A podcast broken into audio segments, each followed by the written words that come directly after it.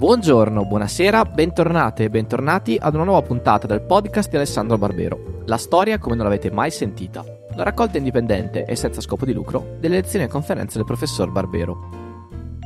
Dalla riserva del podcast, oggi abbiamo una puntata Barbero Riserva. Per la serie Le rivolte popolari del Medioevo, ascoltiamo il professor Barbero che dal Festival della Mente 2019 ci racconta della rivolta dei contadini inglesi del 1381.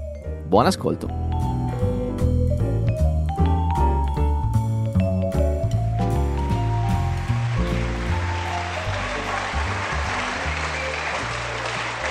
Buonasera.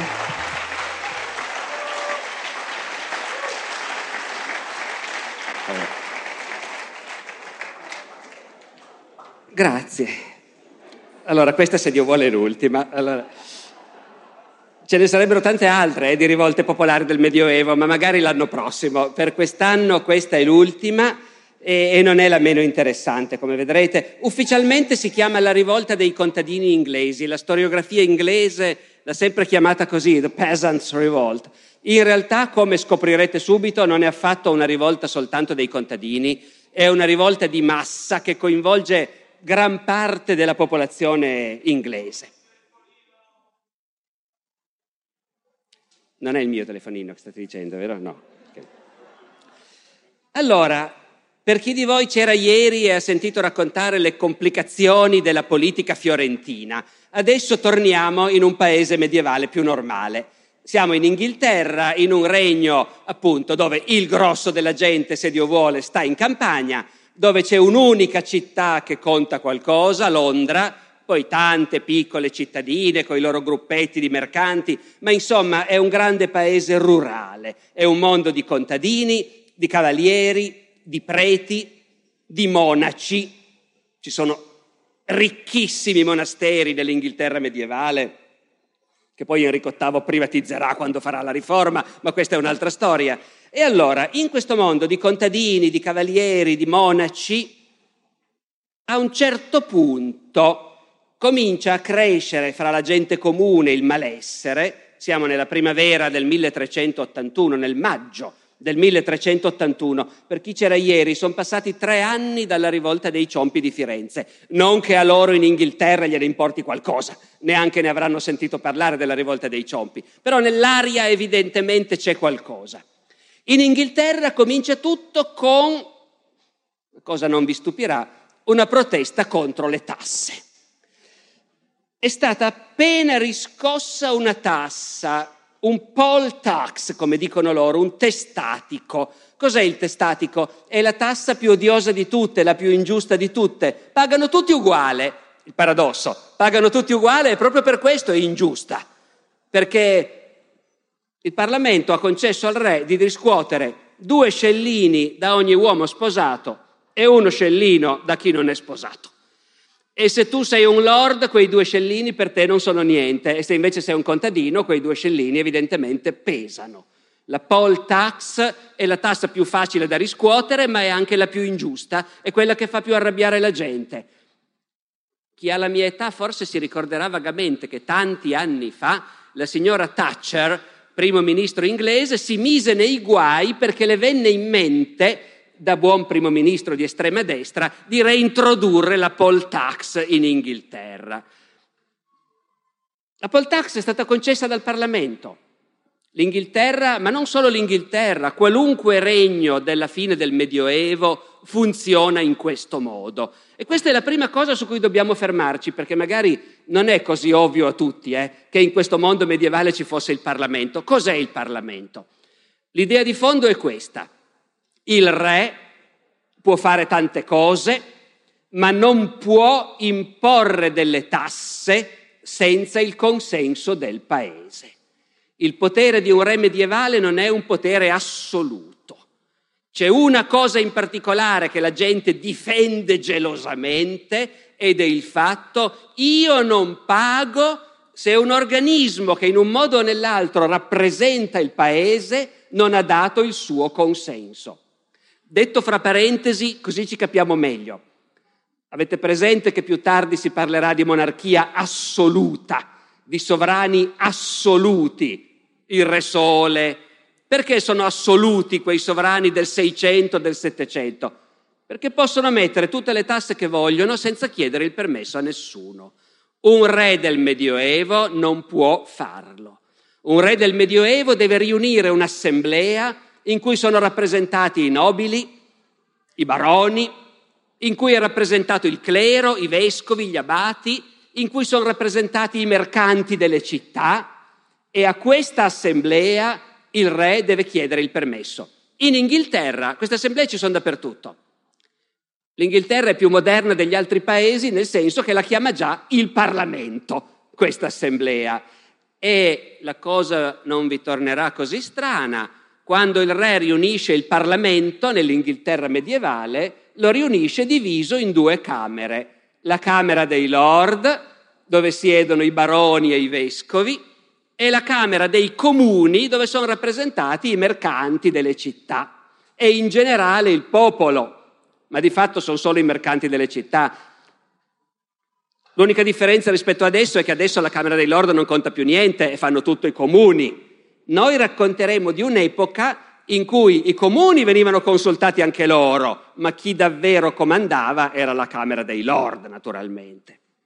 Allora, il paese è rappresentato, però la maggioranza degli abitanti, i contadini, si devono fidare che i loro signori si preoccupino un pochino in Parlamento di rappresentare i loro interessi. Perché mentre i mercanti di Londra mandano un gruppetto dei loro al Parlamento, i contadini sanno che c'è andato un rappresentante dei monaci del monastero eh, o c'è andato il Lord. Ecco, speriamo che tenga conto che anche noi non vogliamo pagare troppo, ma i contadini direttamente non sono rappresentati. E dunque questa poll tax è stata riscossa e c'è grande scontento nel paese. Un cronista, sapete che tutte le cose che io vi racconto è perché ci sono dei cronisti dell'epoca che le hanno raccontate, che hanno vissuto queste cose, che le hanno viste succedere e poi si sono seduti e hanno scritto.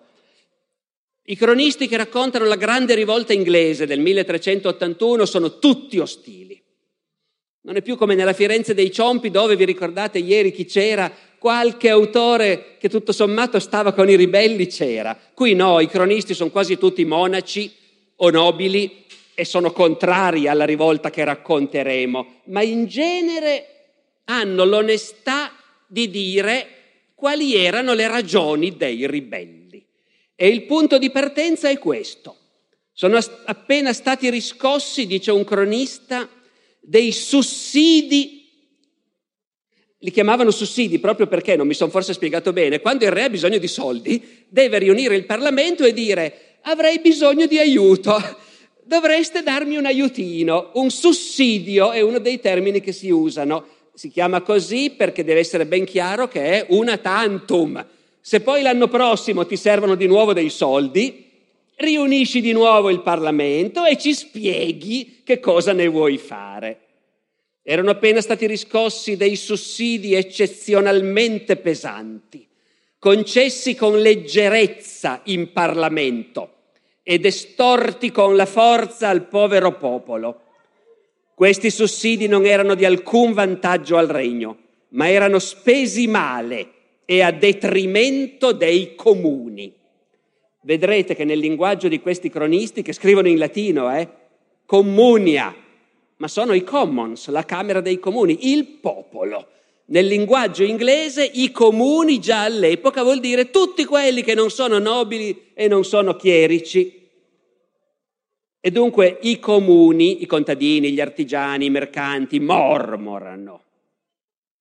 La gente mormora, le tasse sono state riscosse in modo spietato Troppo il Parlamento non doveva concederle, non fa i nostri interessi il Parlamento, si capisce, ci sono solo i signori in Parlamento e, e per di più li sprecano questi soldi, il governo è corrotto, marcio, dove finiscono i soldi?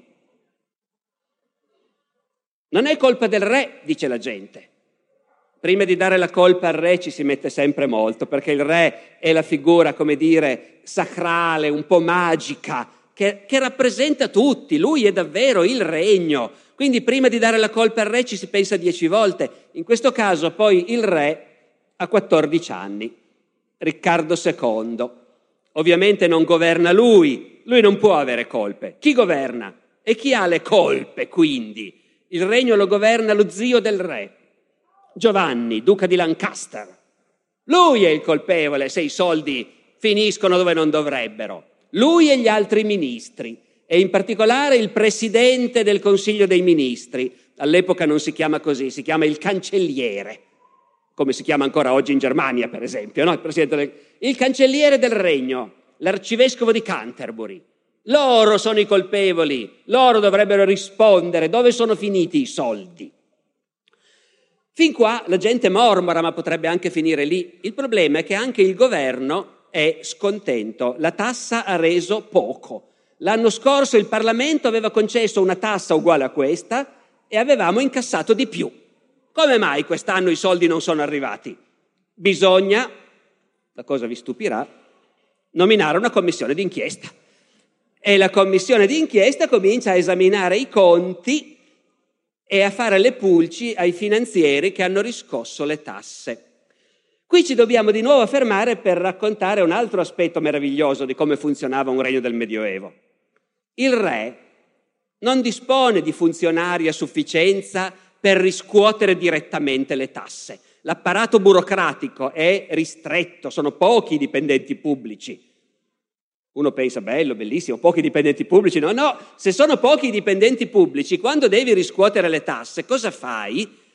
Trovi un banchiere, un finanziere, un privato che anticipa i soldi e poi si incarica lui di riscuotere.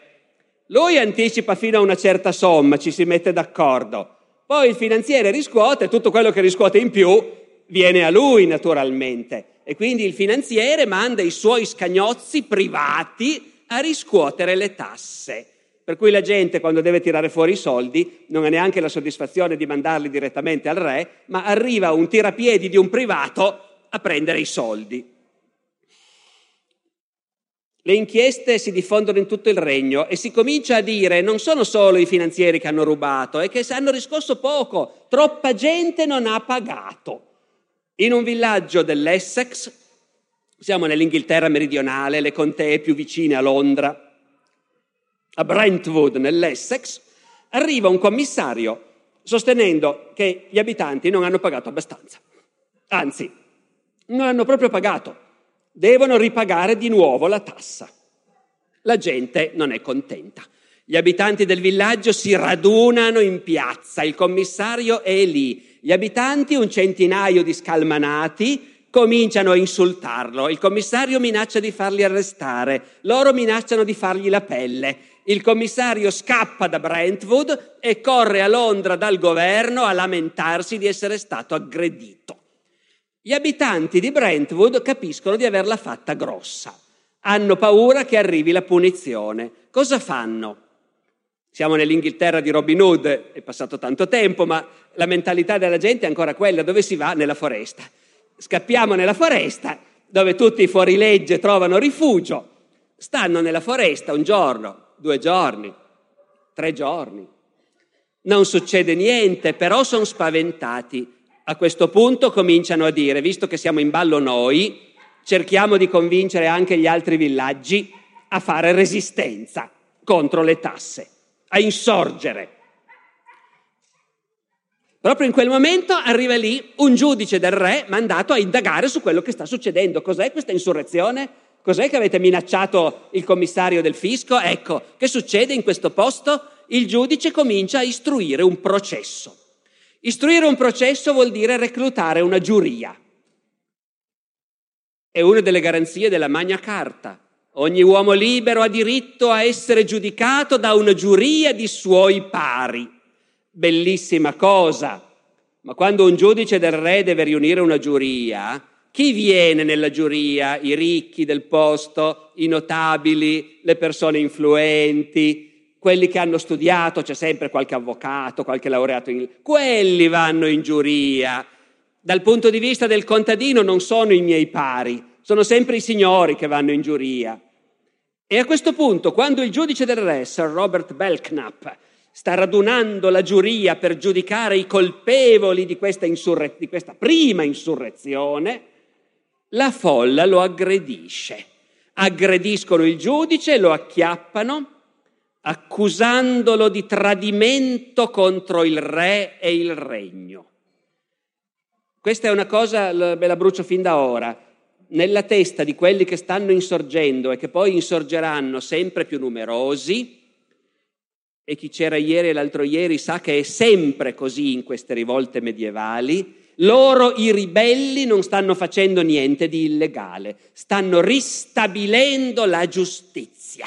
I traditori sono gli altri, il governo, i giudici, i nobili, loro sono i traditori. E noi ristabiliamo la giustizia secondo la legge. Quindi la folla accusa il giudice del re di essere un traditore, lo prendono e lo costringono a giurare sulla Bibbia che non condurrà mai più inchieste come quella contro la brava gente che si è ribellata contro un'ingiustizia.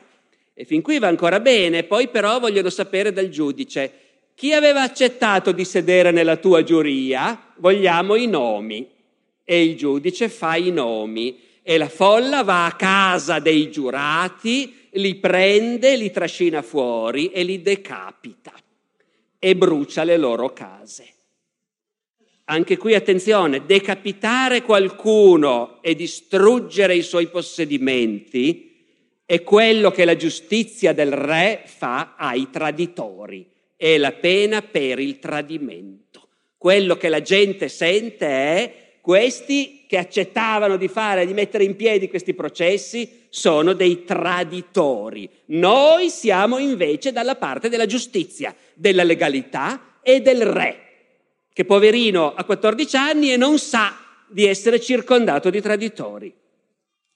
A questo punto l'insurrezione, l'insurrezione dilaga e prende di mira, vabbè, tanto vale che vi legga il cronista, si proponevano di uccidere tutti gli avvocati, giurati e funzionari del re che potessero trovare.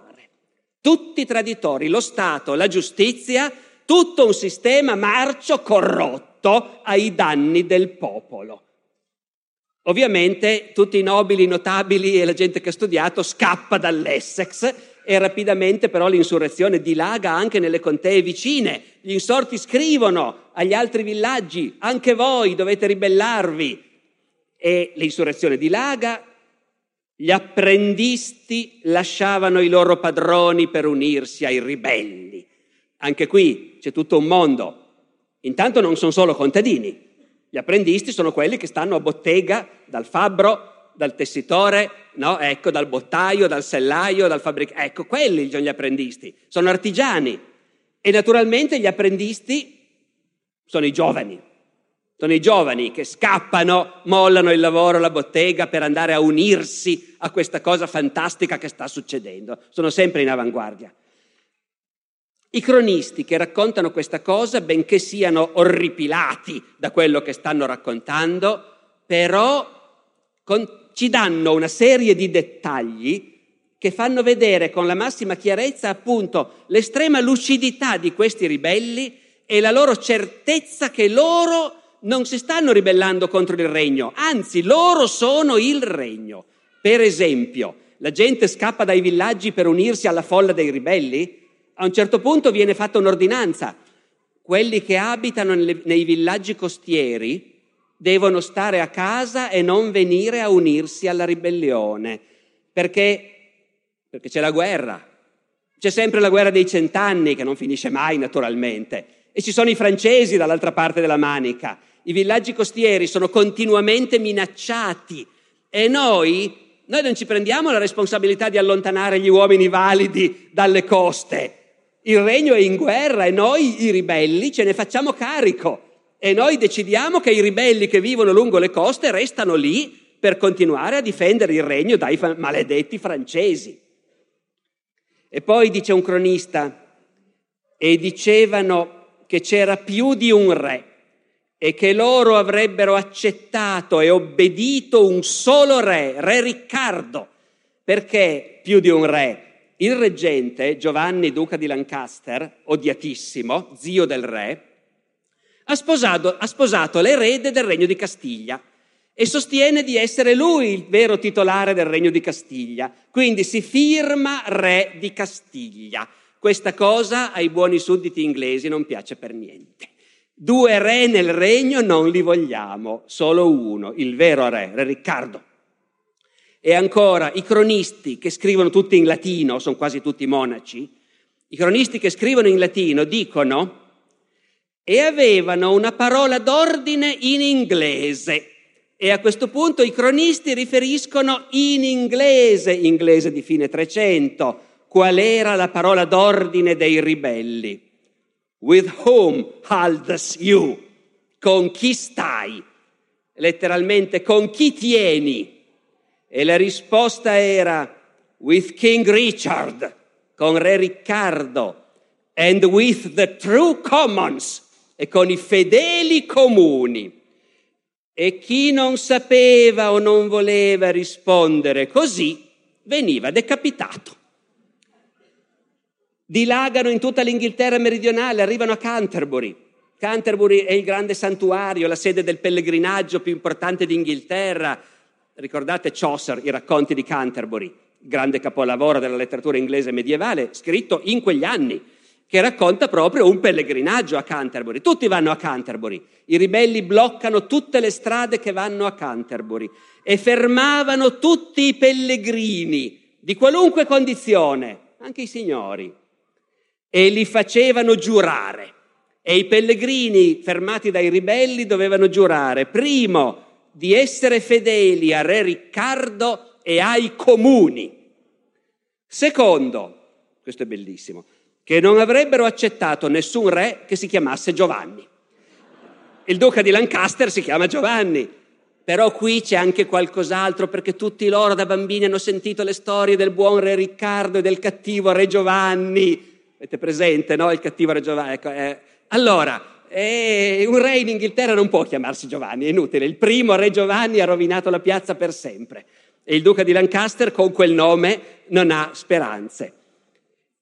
E ancora i pellegrini che vanno a Canterbury, quando vengono fermati dai posti di blocco, devono giurare che quando saranno tornati ai loro villaggi li inciteranno a ribellarsi e che non avrebbero accettato nessuna tassa riscossa nel regno tranne quelle che i loro padri e antenati avevano conosciuto e accettato.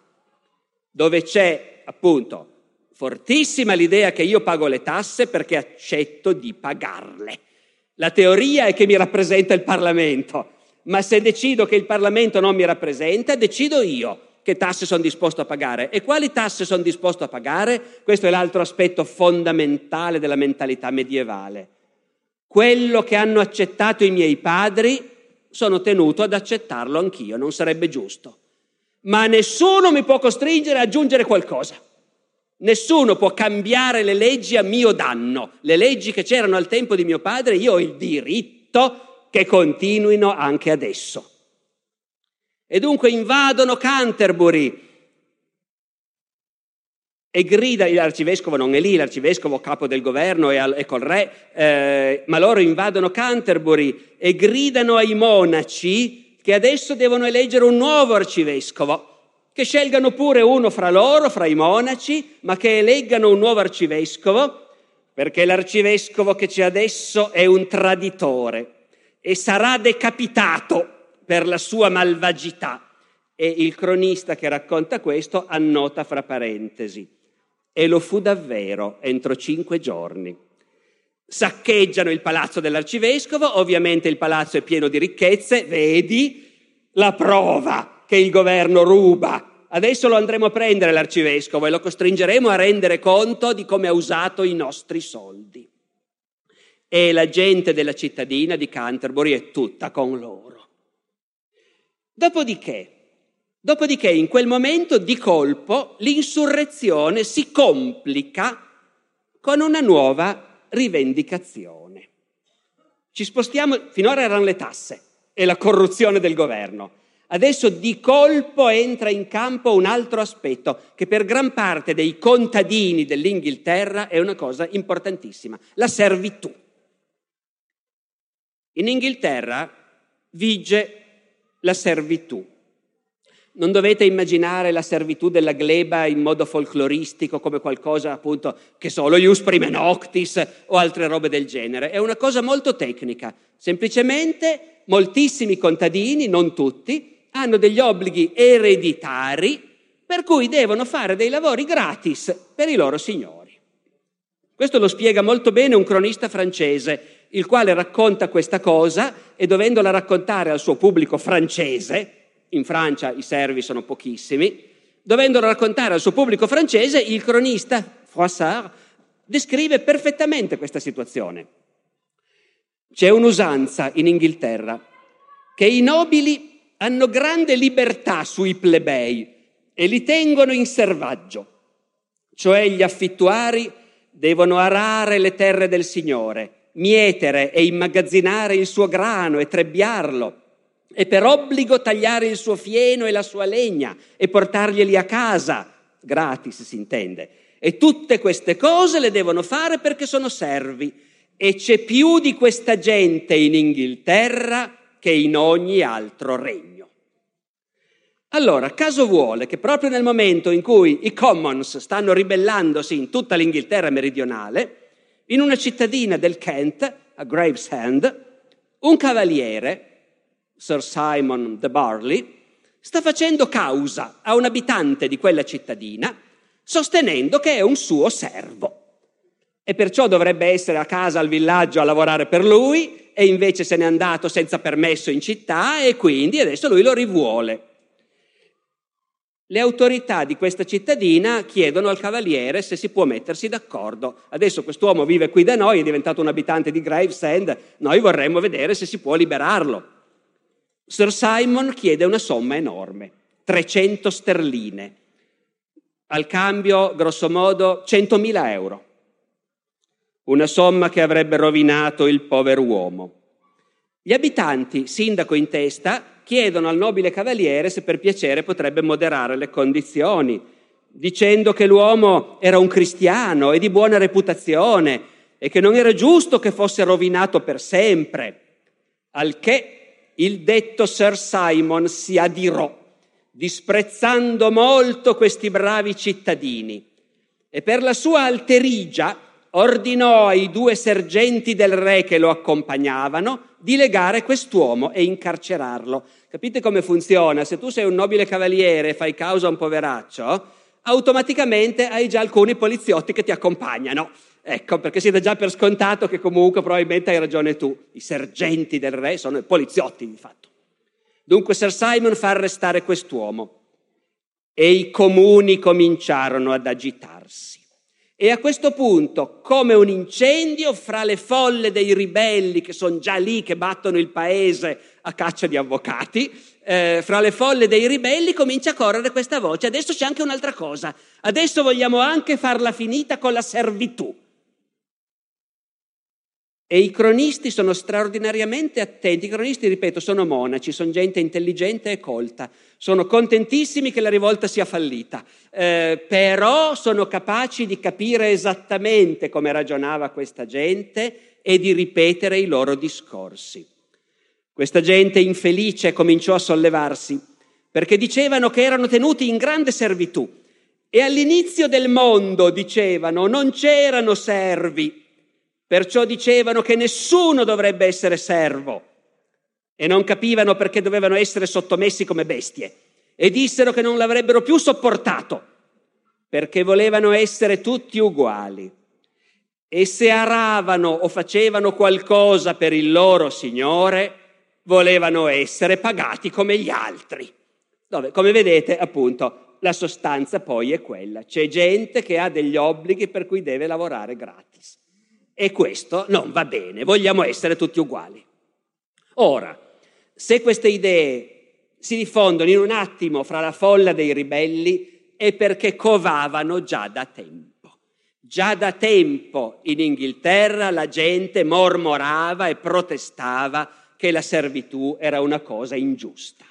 E se lo facevano, e lo facevano anche apertamente, è perché c'erano anche dei preti, dei parroci che a messa gli dicevano queste stesse cose, e cioè che la servitù è ingiusta e che bisognerebbe ribellarsi.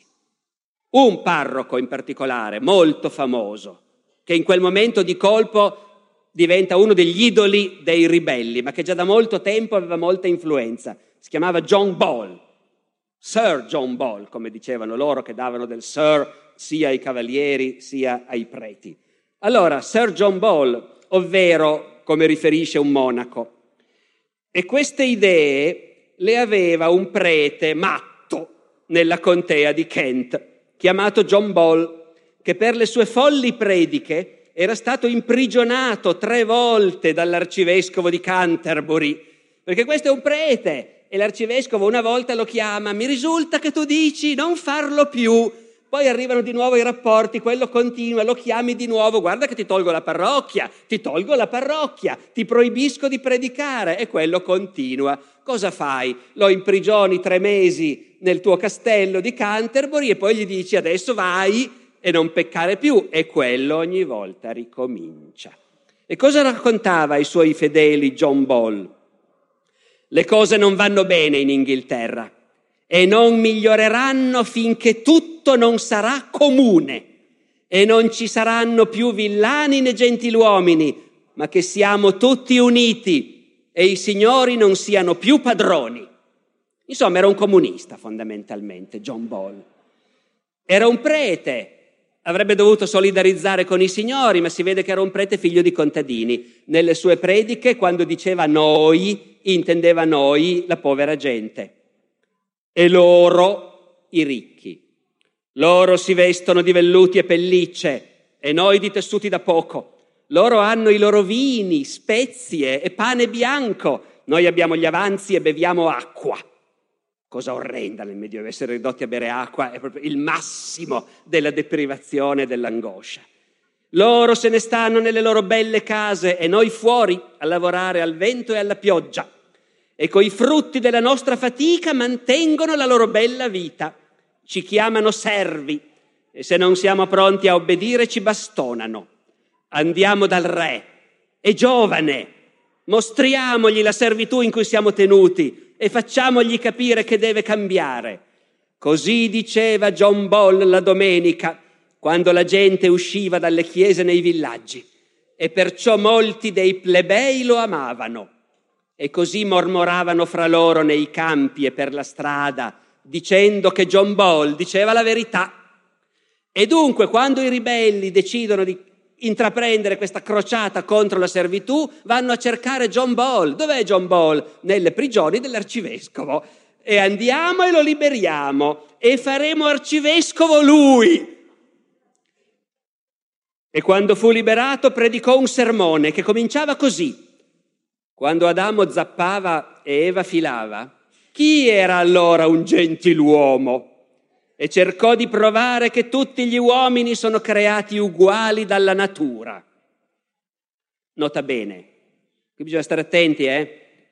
Che tutti gli uomini sono creati uguali dalla natura è una verità ovvia che qualunque intellettuale del Medioevo avrebbe riconosciuto, è ovvio ed evidente. Tutti gli uomini sono creati uguali, non c'è il minimo dubbio. Sul piano teorico è così e davanti a Dio è così. Nessuno mai nel Medioevo si sarebbe sognato di pensarla diversamente. Tutt'altra cosa è dire, ah ma allora la servitù, i ricchi, cosa c'entra? Quello non c'entra, siamo creati uguali. Poi quello che è successo con la storia umana, eh, quella è colpa nostra. Mentre invece pretendere coerentemente di dire se siamo creati tutti uguali, vogliamo essere uguali anche nella vita vera, allora lì è la cosa su cui non erano più tutti d'accordo. Anzi, John Bolli invece voleva arrivare a quello. E che se Dio avesse voluto creare i servi, sicuramente fin dall'inizio avrebbe stabilito chi era servo e chi signore. E un cronista, uno dei più ostili a John Ball, conclude, era guardato dai comuni come un profeta. Ebbe poi la sua ricompensa quando fu trascinato, sbudellato, impiccato e decapitato come traditore. Ma nel frattempo la rivolta dilaga e l'abolizione della servitù diventa la prima delle richieste.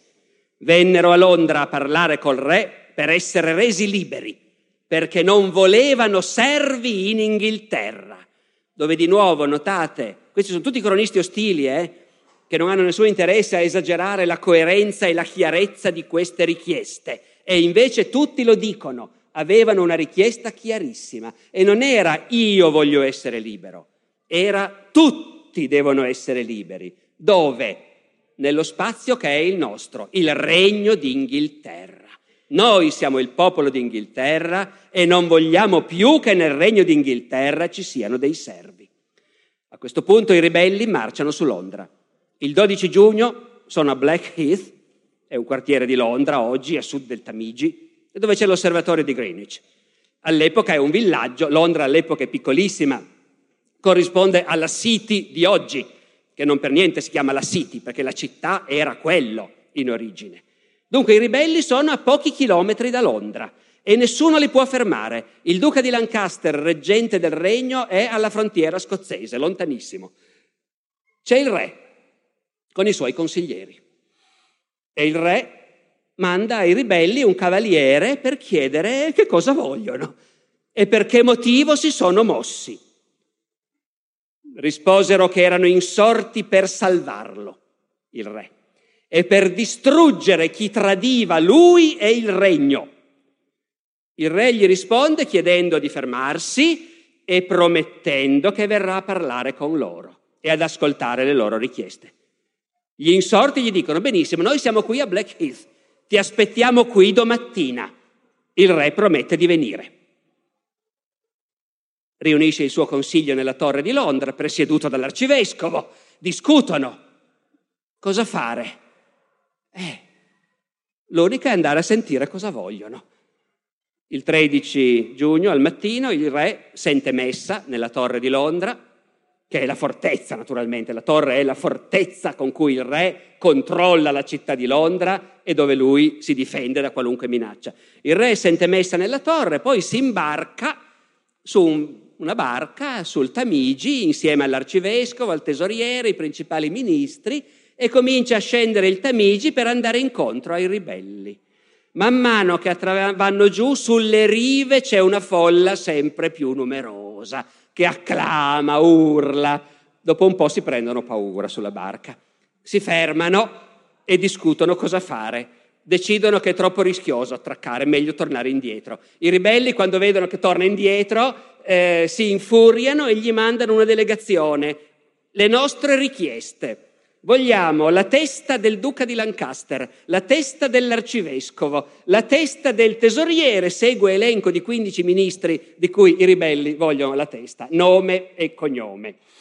Il re risponde di no, torna a Londra in barca, si chiude nella torre con i suoi consiglieri. E a questo punto i ribelli marciano davvero su Londra, arrivano al ponte di Londra unica via d'accesso attraverso il Tamigi. Il ponte di Londra all'epoca è un ponte levatoio, il sindaco di Londra lo ha fatto alzare, ma il popolo di Londra tumultua e pretende che il ponte sia abbassato e i ribelli fatti entrare. Perché non lasciamo entrare questa buona gente in città? Sono i nostri compagni e quello che fanno lo fanno per noi. I ribelli garantiscono che se entrano in città non saccheggeranno, non commetteranno violenze e tutto quello che prendono lo pagheranno. La folla obbliga il sindaco a aprire le porte e calare il ponte. I ribelli entrano, tavoli in strada e da mangiare per tutti. Dopodiché i ribelli mantengono la parola, nessuna violenza. Il problema è che i londinesi cominciano le violenze. La folla di Londra dà l'assalto al Savoy, il palazzo del duca di Lancaster. È il più ricco palazzo di Londra, da poco costruito, pieno di ogni sorta di ricchezze. La folla dall'assalto al Savoy lo devasta da cima a fondo e lo brucia e lo rade alle fondamenta. Qualche cronista ostile dice sì, chissà quanti sono morti ubriachi nelle cantine del Savoy, dove il duca di Lancaster aveva i suoi vini francesi, naturalmente. E i cronisti più onesti dicono non hanno saccheggiato niente, anzi avevano dichiarato che se qualcuno saccheggiava lo avrebbero impiccato. Noi non siamo dei ladri. Le ricchezze del Savoy, tutti gli oggetti preziosi sono stati distrutti e buttati nel Tamigi, i tessuti preziosi stracciati, le pietre preziose, le perle pestate nei mortai. Poi hanno trovato l'abito di gala del duca di Lancaster, l'hanno montato su un manichino e gli hanno tirato con l'arco al bersaglio. Dopodiché procedono a incendiare le case dei ministri, dei giudici, dei funzionari del re. Tutte le prigioni vengono aperte e molta gente viene decapitata, appunto funzionari, uomini di legge, avvocati, tutti quelli che riescono a acchiappare sono trascinati fuori anche dalle chiese e decapitati. I cronisti notano, i ribelli non uccidevano mai nessuno se non per decapitazione. Di nuovo, è la forma legale di esecuzione dei traditori. Noi non siamo una marmaglia senza legge che lincia la gente. Noi siamo il popolo del regno che fa giustizia secondo la legge. E il re è assediato nella torre. E la folla fuori grida, vogliamo parlare col re. E il re quattordicenne fa bandire dalle finestre che se vogliono parlare con lui si trovino tutti domani mattina a Mile End, che è un grande pratone fuori Londra all'epoca, dove i bravi londinesi la domenica andavano a spasso. Lì c'è spazio per tutti. Ci sono 100.000 ribelli dentro Londra in questo momento, secondo i cronisti. Il re fa anche dire che se tornano alle loro case li perdonerà. I ribelli rispondono che non torneranno a casa finché non avranno catturato i traditori e ottenuto l'abolizione della servitù. Il re è lì nella torre con i suoi consiglieri. Dalla torre vedono bruciare le case, le loro stesse case, i ministri vedono bruciare le loro case. La folla è fuori a perdita d'occhio. Non c'è niente da fare, bisogna andarci.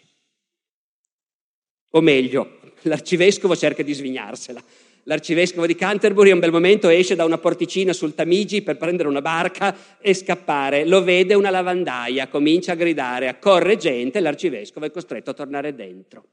Il giorno dopo, venerdì 14 giugno, alle 7 del mattino, il re è a Mile End davanti ai ribelli, accompagnato dai suoi cavalieri, tutti quelli che ha, non molti. I ribelli sono lì in massa e all'arrivo del re si inginocchiano davanti a lui. E il capo dei ribelli, perché c'è un capo, salta fuori a questo punto. Si chiama Watt Tyler. Tyler è uno di quei cognomi che indicano il mestiere, è un fabbricante di tegole. È uno che fabbrica tegole e mattoni, un artigiano ancora una volta. Watt Tyler si presenta davanti al re, ha una bandiera di San Giorgio, lo, il protettore del regno, l'insegna ufficiale del regno. Watt Tyler si presenta davanti al re e lo prega di permettere che facciano giustizia dei traditori e lo prega di concedere che d'ora in poi nessuno sia più servo o debba lavorare gratis in Inghilterra. E il re, davanti ai ribelli, fa proclamare che tutte le loro richieste sono accettate. E a questo punto si torna a Londra e i ribelli dietro. E il re torna nella torre e i ribelli invadono la torre. Qui i cronisti ovviamente si divertono a descrivere questa marmaglia che entra nelle stanze del re, tira la barba ai suoi cavalieri, si siedono sul letto del re, c'è la regina madre con il re, entrano nei suoi appartamenti, uno le dice dammi un bacio bella, ecco. Dopodiché, dopodiché, ci sono anche molti soldati, fanno causa comune con i ribelli. Nessuno li ferma. L'arcivescovo è nella cappella che aspetta. L'arcivescovo sa benissimo cosa sta per succedere. Quel mattino all'alba ha cantato messa, si è confessato, ha confessato tutti gli altri e poi nell'attesa ha fatto dire altre messe. Ha fatto dire una messa dopo l'altra, anche lui partecipa, canta le litanie. Durante una di queste messe, mentre sta cantando le litanie, quando arriva alle parole Omnes Sancti, orate pro nobis, tutti i santi pregate per noi, la folla entra e lo trascina fuori. Fuori ci sono centomila persone che lo aspettano, è un enorme urlo. Lo trascinano fuori insieme a quattro ministri e li decapitano. Poi la testa dell'arcivescovo portata, e degli altri ministri vengono portate in processione, infisse su lance, fino all'abbazia di Westminster per far ben vedere a tutti che giustizia è fatta dei traditori. Poi le portano al ponte di Londra e lì sul cancello della città le piantano lì in bella vista. La testa dell'arcivescovo, in modo che si capisca bene chi è, gli, in, gli inchiodano in testa una mitria rossa, in modo che si veda che è lui.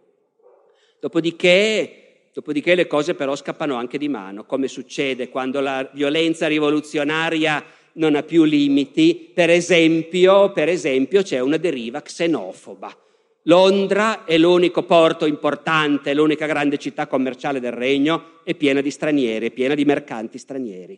Ci sono gli italiani, i lombardi, come dicono loro, ancora oggi nella City c'è Lombard Street, ma in quell'epoca italiani sono pochi, sono soprattutto fiamminghi. Mercanti che vengono dalle Fiandre, mercanti, banchieri, la gente li odia come sempre, quelli sono ricchi, fanno i soldi e, a un certo punto tra i ribelli corre la parola d'ordine che ha dato, ordine, ha dato il permesso di ammazzare i fiamminghi, anzi ha dato ordine di ammazzare i fiamminghi, chi? Non si sa però non importa, ordine di decapitare tutti i fiamminghi. E allora la gente comincia la caccia allo straniero. E anche quelli li trascinano fuori e li decapitano dice un cronista, circa 150 ammazzati e si vedevano i mucchi di cadaveri nelle piazze. E il re, prigioniero a tutti gli effetti dei ribelli, comincia a produrre quello che loro hanno chiesto, documenti ufficiali, documenti ufficiali in cui perdona i ribelli per tutto quello che eventualmente possono aver fatto e soprattutto abolisce la servitù. Ogni villaggio vuole la sua pergamena noi veniamo da Brentwood, vogliamo la pergamena dove il re dice che a Brentwood la servitù è abolita. E ogni villaggio vuole la sua e ogni contea vuole la sua e il re mette al lavoro tutta la sua cancelleria. Trenta chierici per tutta la giornata producono documenti ufficiali di abolizione della servitù. C'è un piccolo problema, che un documento ufficiale per avere valore deve essere sigillato col grande sigillo reale e controfirmato dal detentore ufficiale del grande sigillo. Chi è il detentore del grande sigillo? Il cancelliere del regno, l'arcivescovo di Canterbury, la cui testa in questo momento è inalberata sul... Non c'è un cancelliere, eh, non si possono produrre documenti legalmente validi. I ribelli dicono re non starai scherzando, il re nomina un cancelliere per un giorno prende uno qualunque, lo fa cancelliere, gli consegna il gran sigillo. A questo punto i documenti sono validi e molta gente comincia a tornare a casa sventolando la pergamena che dice tutti i servi sono liberi. E viene anche concessa una grande carta per tutto il regno in cui il re dichiara che in tutto il regno d'Inghilterra tutti sono liberi ci sarebbero mille cose che succedono, ma bisognerà saltarle un po' perché altrimenti tenete conto che questo è quel che succede a Londra, ma in tutta l'Inghilterra la gente insorge. Eh? Beh, ve ne dico una, a Cambridge, dove c'è l'università, la gente del posto ovviamente odia i professori e gli studenti, i quali hanno i loro privilegi, vivono a Cambridge ma non hanno nessun obbligo verso il comune, non pagano le tasse comunali, non obbediscono al sindaco. Quindi la rivoluzione a Cambridge si traduce in questo, che la gente dà l'assalto all'università, col sindaco in testa danno l'assalto all'università e costringono i professori e gli studenti a rinunciare a qualunque privilegio che il re gli abbia mai concesso. D'ora in poi l'università di Cambridge ubbidirà al comune di Cambridge. Basta privilegi. Nel Norfolk il capo dei ribelli è un tintore, John Lister. E nel Norfolk, nel nord dell'Inghilterra, i ribelli vanno di villaggio in villaggio e vanno a casa dei nobili, dei cavalieri, dicendogli anche voi dovete stare con noi, perché la nostra causa è quella giusta. Vero che venite con noi anche voi? E i nobili cavalieri, presi uno per uno, seguono la folla dei ribelli. C'è soltanto un cavaliere che protesta, Sir Robert de Sal, era il cavaliere più famoso d'Inghilterra.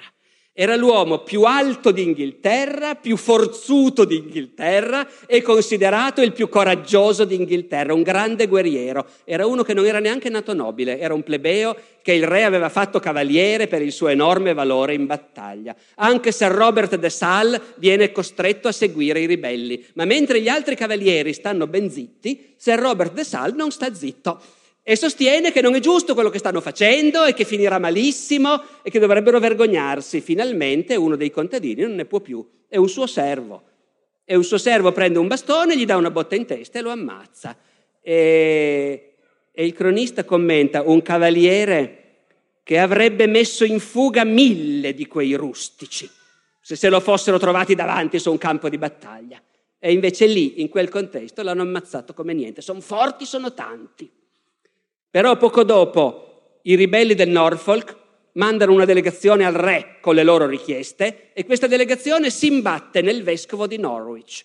Il vescovo di Norwich con alcuni dei suoi cavalieri sulla strada vede arrivare questa delegazione dei ribelli. Il vescovo di Norwich, Henry Le Spencer, è un giovanotto eh, che preferisce la guerra e la caccia al dire messa, come non è raro tra i vescovi dell'epoca, è uno bellicoso e manesco, vede arrivare questa delegazione dei ribelli, gli chiede chi sono, quando ha capito chi sono li fa acchiappare e li fa decapitare tutti quanti. Dopodiché raduna gli uomini d'arme e i nobili del circondario e marcia verso il grosso dei ribelli del Norfolk, li affronta. I ribelli, vedendolo arrivare, si sono trincerati dietro un fossato, hanno fatto una specie di barricata, ma qui, come sempre in queste storie che vi racconto, si vede che al momento in cui la parola è alle armi, un nobile signore sbaraglia come niente 20 contadini, non c'è niente da fare. Se sei a cavallo, armato e soprattutto sai combattere, non c'è storia. Il vescovo carica i ribelli, cento volte più numerosi, li sbaraglia, li mette in rotta, cattura il capo, John Lister, lo processa.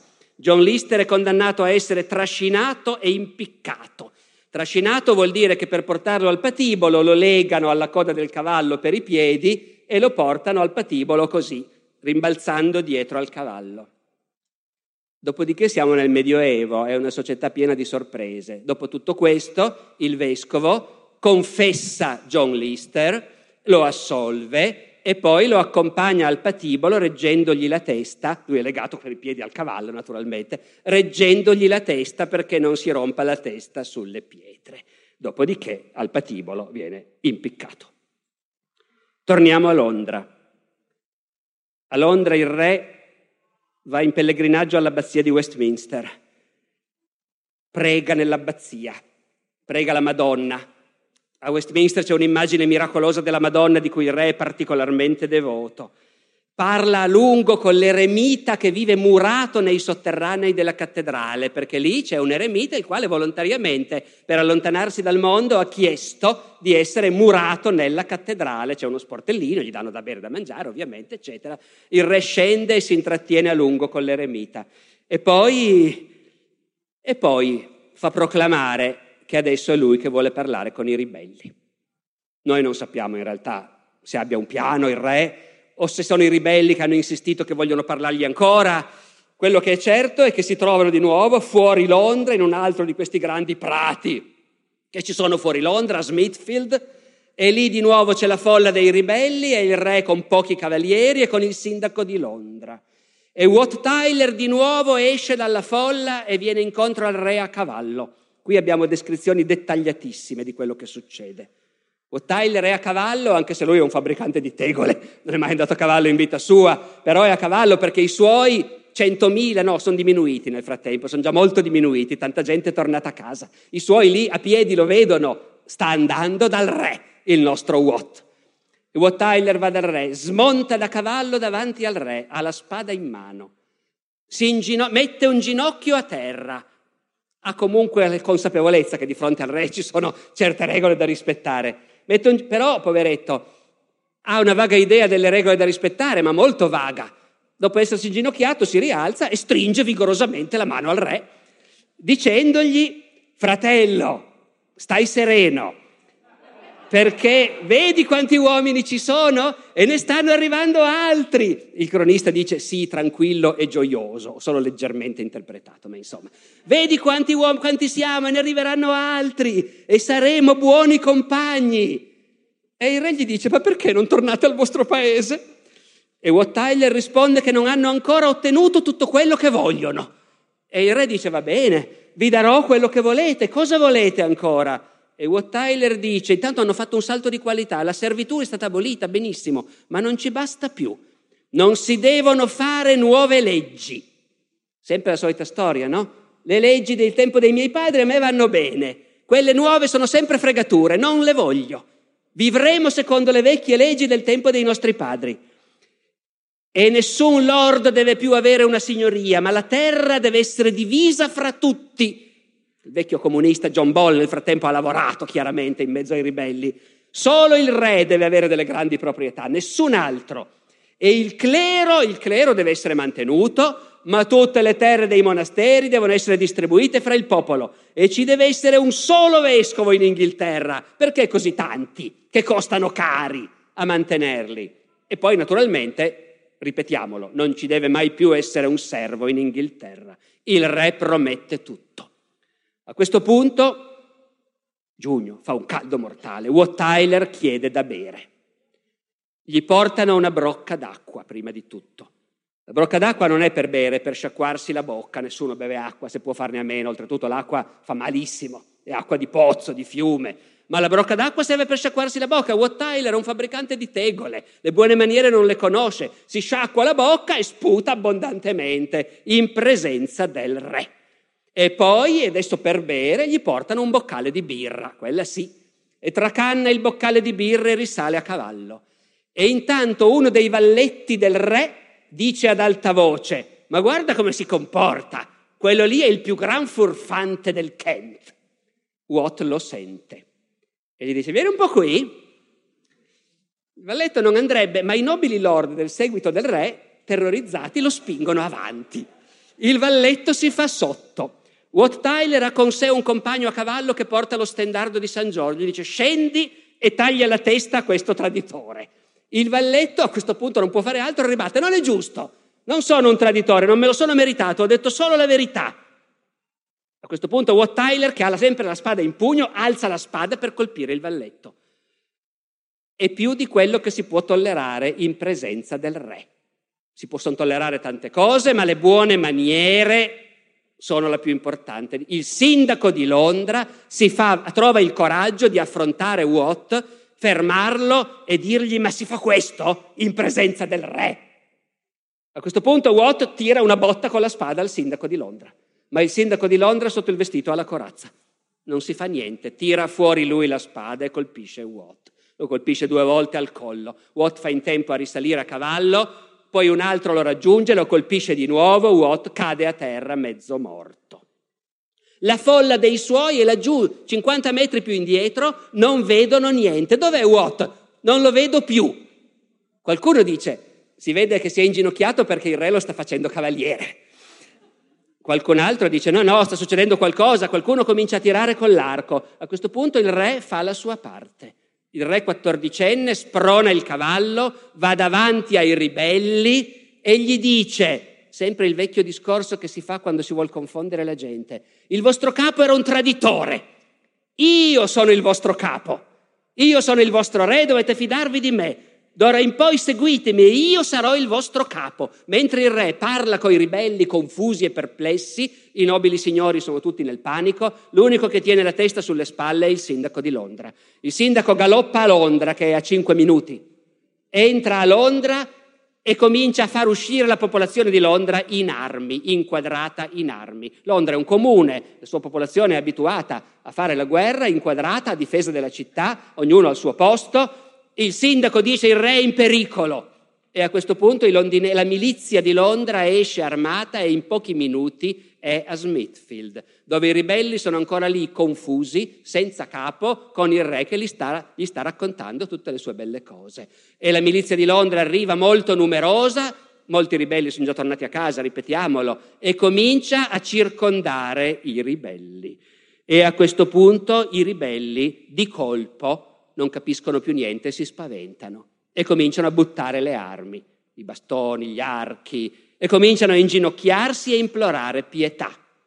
A questo punto c'è una sceneggiata. I nobili signori del seguito del re, che fino a quel momento non hanno mosso un dito, ripreso coraggio, vanno dal re e gli dicono adesso gliela facciamo vedere a questi villani che hanno osato sfidare il re e i nobili. Dacci il permesso di decapitarne cento o duecento.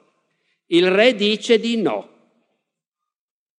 Non sono tutti colpevoli, molti non sanno cosa stanno facendo, si sono uniti alla folla per paura, non lo facciamo. Il re dà ordine ai ribelli, ridatemi le vostre insegne di San Giorgio. E i ribelli cedono le insegne. Il re ordina, ridatemi le lettere patenti, le pergamene, tutto quello che ho concesso. Tutto quello che c'è ancora viene ridato e stracciato sotto i loro occhi. Dopodiché il re ordina a tutti di tornare a casa, vieta a qualunque forestiero di tornare a Londra e se ne torna a Londra col suo seguito mentre i ribelli si disperdono. Nota un cronista, ma molti vennero uccisi dopo che il re se n'era andato. Il sindaco di Londra a questo punto ha ancora un lavoro da fare, a cercare Watt Tyler che non è mica morto. Watt Tyler è stato colpito da diversi colpi di spada, dov'è, dove non è, lo vanno a cercare. Lo hanno portato in ospedale naturalmente. C'è un ospedale lì vicino e lì a letto nella camera del direttore dell'ospedale. Il sindaco di Londra va, lo trascina fuori mezzo morto, lo decapita sul posto e la testa di Watt viene portata in trionfo a Londra. A questo punto il re ordina al sindaco di Londra di mettersi un elmo in testa. Il sindaco di Londra, che è un mercante, i londinesi sono tutti mercanti naturalmente, brava gente che traffica, che lavora, mettimi in testa, dice sì perché ti devo ricompensare per quello che hai fatto, ti voglio armare cavaliere. Il sindaco di Londra, che è un bravo mercante, è sgomento perché fare il cavaliere non è esattamente una prospettiva che gli fosse mai venuta in mente e inoltre per fare il cavaliere ci vogliono un sacco di soldi per mantenere il tenore di vita adeguato. Il re insiste a tutti i costi, lo arma cavaliere. Dopodiché gli regala però anche proprietà terriere a sufficienza per poter mantenere il suo nuovo rango. E a questo punto è davvero finita e comincia la repressione perché ci sono ancora dei ribelli in giro per le contee, ci sono gruppi di ribelli che scrivono al re dicendo ma e le promesse vogliamo che siano mantenute. Uno dei cronisti racconta, se l'ha inventato lui, ma è per capire in che modo questi monaci vedono la conclusione della faccenda, uno dei cronisti racconta che il re gli avrebbe risposto, villani siete e villani resterete, rimarrete in servitù, non come prima, ma molto più dura. I ribelli vengono dispersi, tutti quelli che vengono in ginocchio a chiedere pietà vengono risparmiati a patto di denunciare i capi. E a questo punto in tutto il regno, mentre la gente è tornata a casa, cominciano i processi. E il paese tacque alla vista dei giudici e il popolo tremò. Secondo un cronista si arriva a qualcosa come 1500 esecuzioni. All'inizio li decapitano per tradimento poi, anche perché si fa più in fretta, non devi stare a tirare su la forca. Poi in realtà decidono che non va bene, perché comunque la decapitazione è una pena troppo prestigiosa e questa gente non lo merita e quindi si comincia a impiccare. John Ball viene arrestato, trascinato, impiccato e squartato al monastero di Sant'Albans e la sua testa viene esposta con quella di Watt Tyler sul ponte di Londra. Il monaco di Sant'Albans, che racconta cosa è successo nel suo paese, racconta che lì sono stati decapitati 15 capi dei ribelli, servi del monastero che erano insorti, e uno di loro, racconta il cronista, prima di morire fece il seguente discorso. Questa è una cosa abbastanza sbalorditiva perché il cronista è lo stesso che esulta perché i villani sono stati stroncati e resteranno servi come prima, anzi peggio di prima. Però poi dice, questo loro capo quando morì disse, concittadini. E il cronista nota, perché si erano messi in testa di farsi chiamare così, cittadini. Cives, scrive lui. Che un po' di libertà ha risollevato da lunghi anni di oppressione tenete duro finché potete. Se dovrò morire per la causa della libertà, sarò contento di finire la mia vita da martire.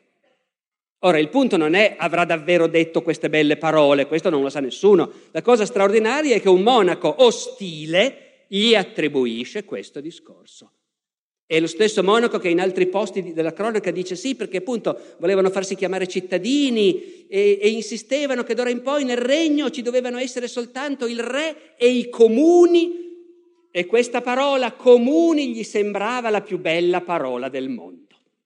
In altre parole, questo è un nemico di classe che capisce perfettamente cosa pensano, cosa vogliono questa gente, non c'è nessuna finzione. Questi hanno degli ideali, dei valori, lottano per quello. Peccato che noi siamo i padroni e invece li vogliamo tenere sotto e quindi meno male che è andata così.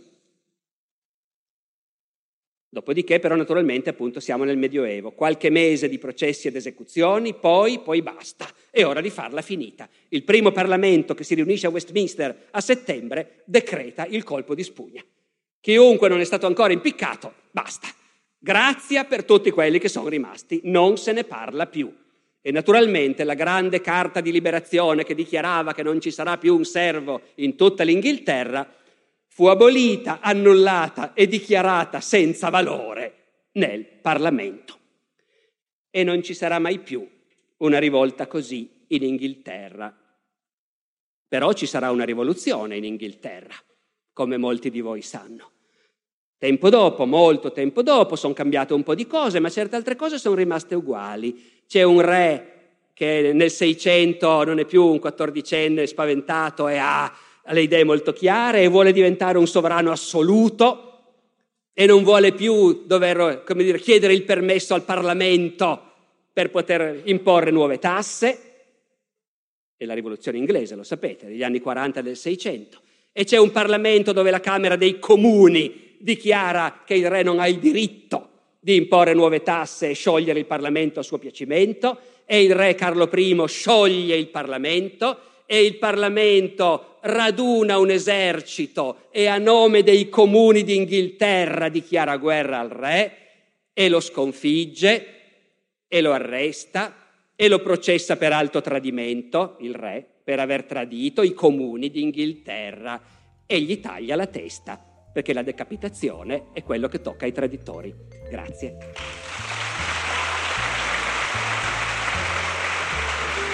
Grazie per aver ascoltato questa puntata del podcast di Alessandro Barbero. Nella descrizione dell'episodio trovate il link al sito del Festival della Mente a cui viene questa lezione. Le altre puntate della serie Le rivolte popolari nel Medioevo le trovate pubblicate come episodi numero 65 e 66. Come sempre, ci troviamo questo mercoledì sera alle 21 sulla community per l'inevitabile palco del mercoledì. Un'oretta di chiacchiere solo audio tra appassionati. Informazioni su barberopodcast.it slash community. Per partecipare al palco è sufficiente seguire il link in descrizione, appunto barberopodcast.it slash community, dove ci sono le istruzioni passo passo per accedere gratuitamente alla community. La musica è come sempre il Jot Street Shuffle di Kevin MacLeod in Competech.com, pubblicato con licenza Creative Commons CC BY 4.0. Ci sentiamo la settimana prossima con una nuova puntata del podcast del Sandro Barbero. Ciao!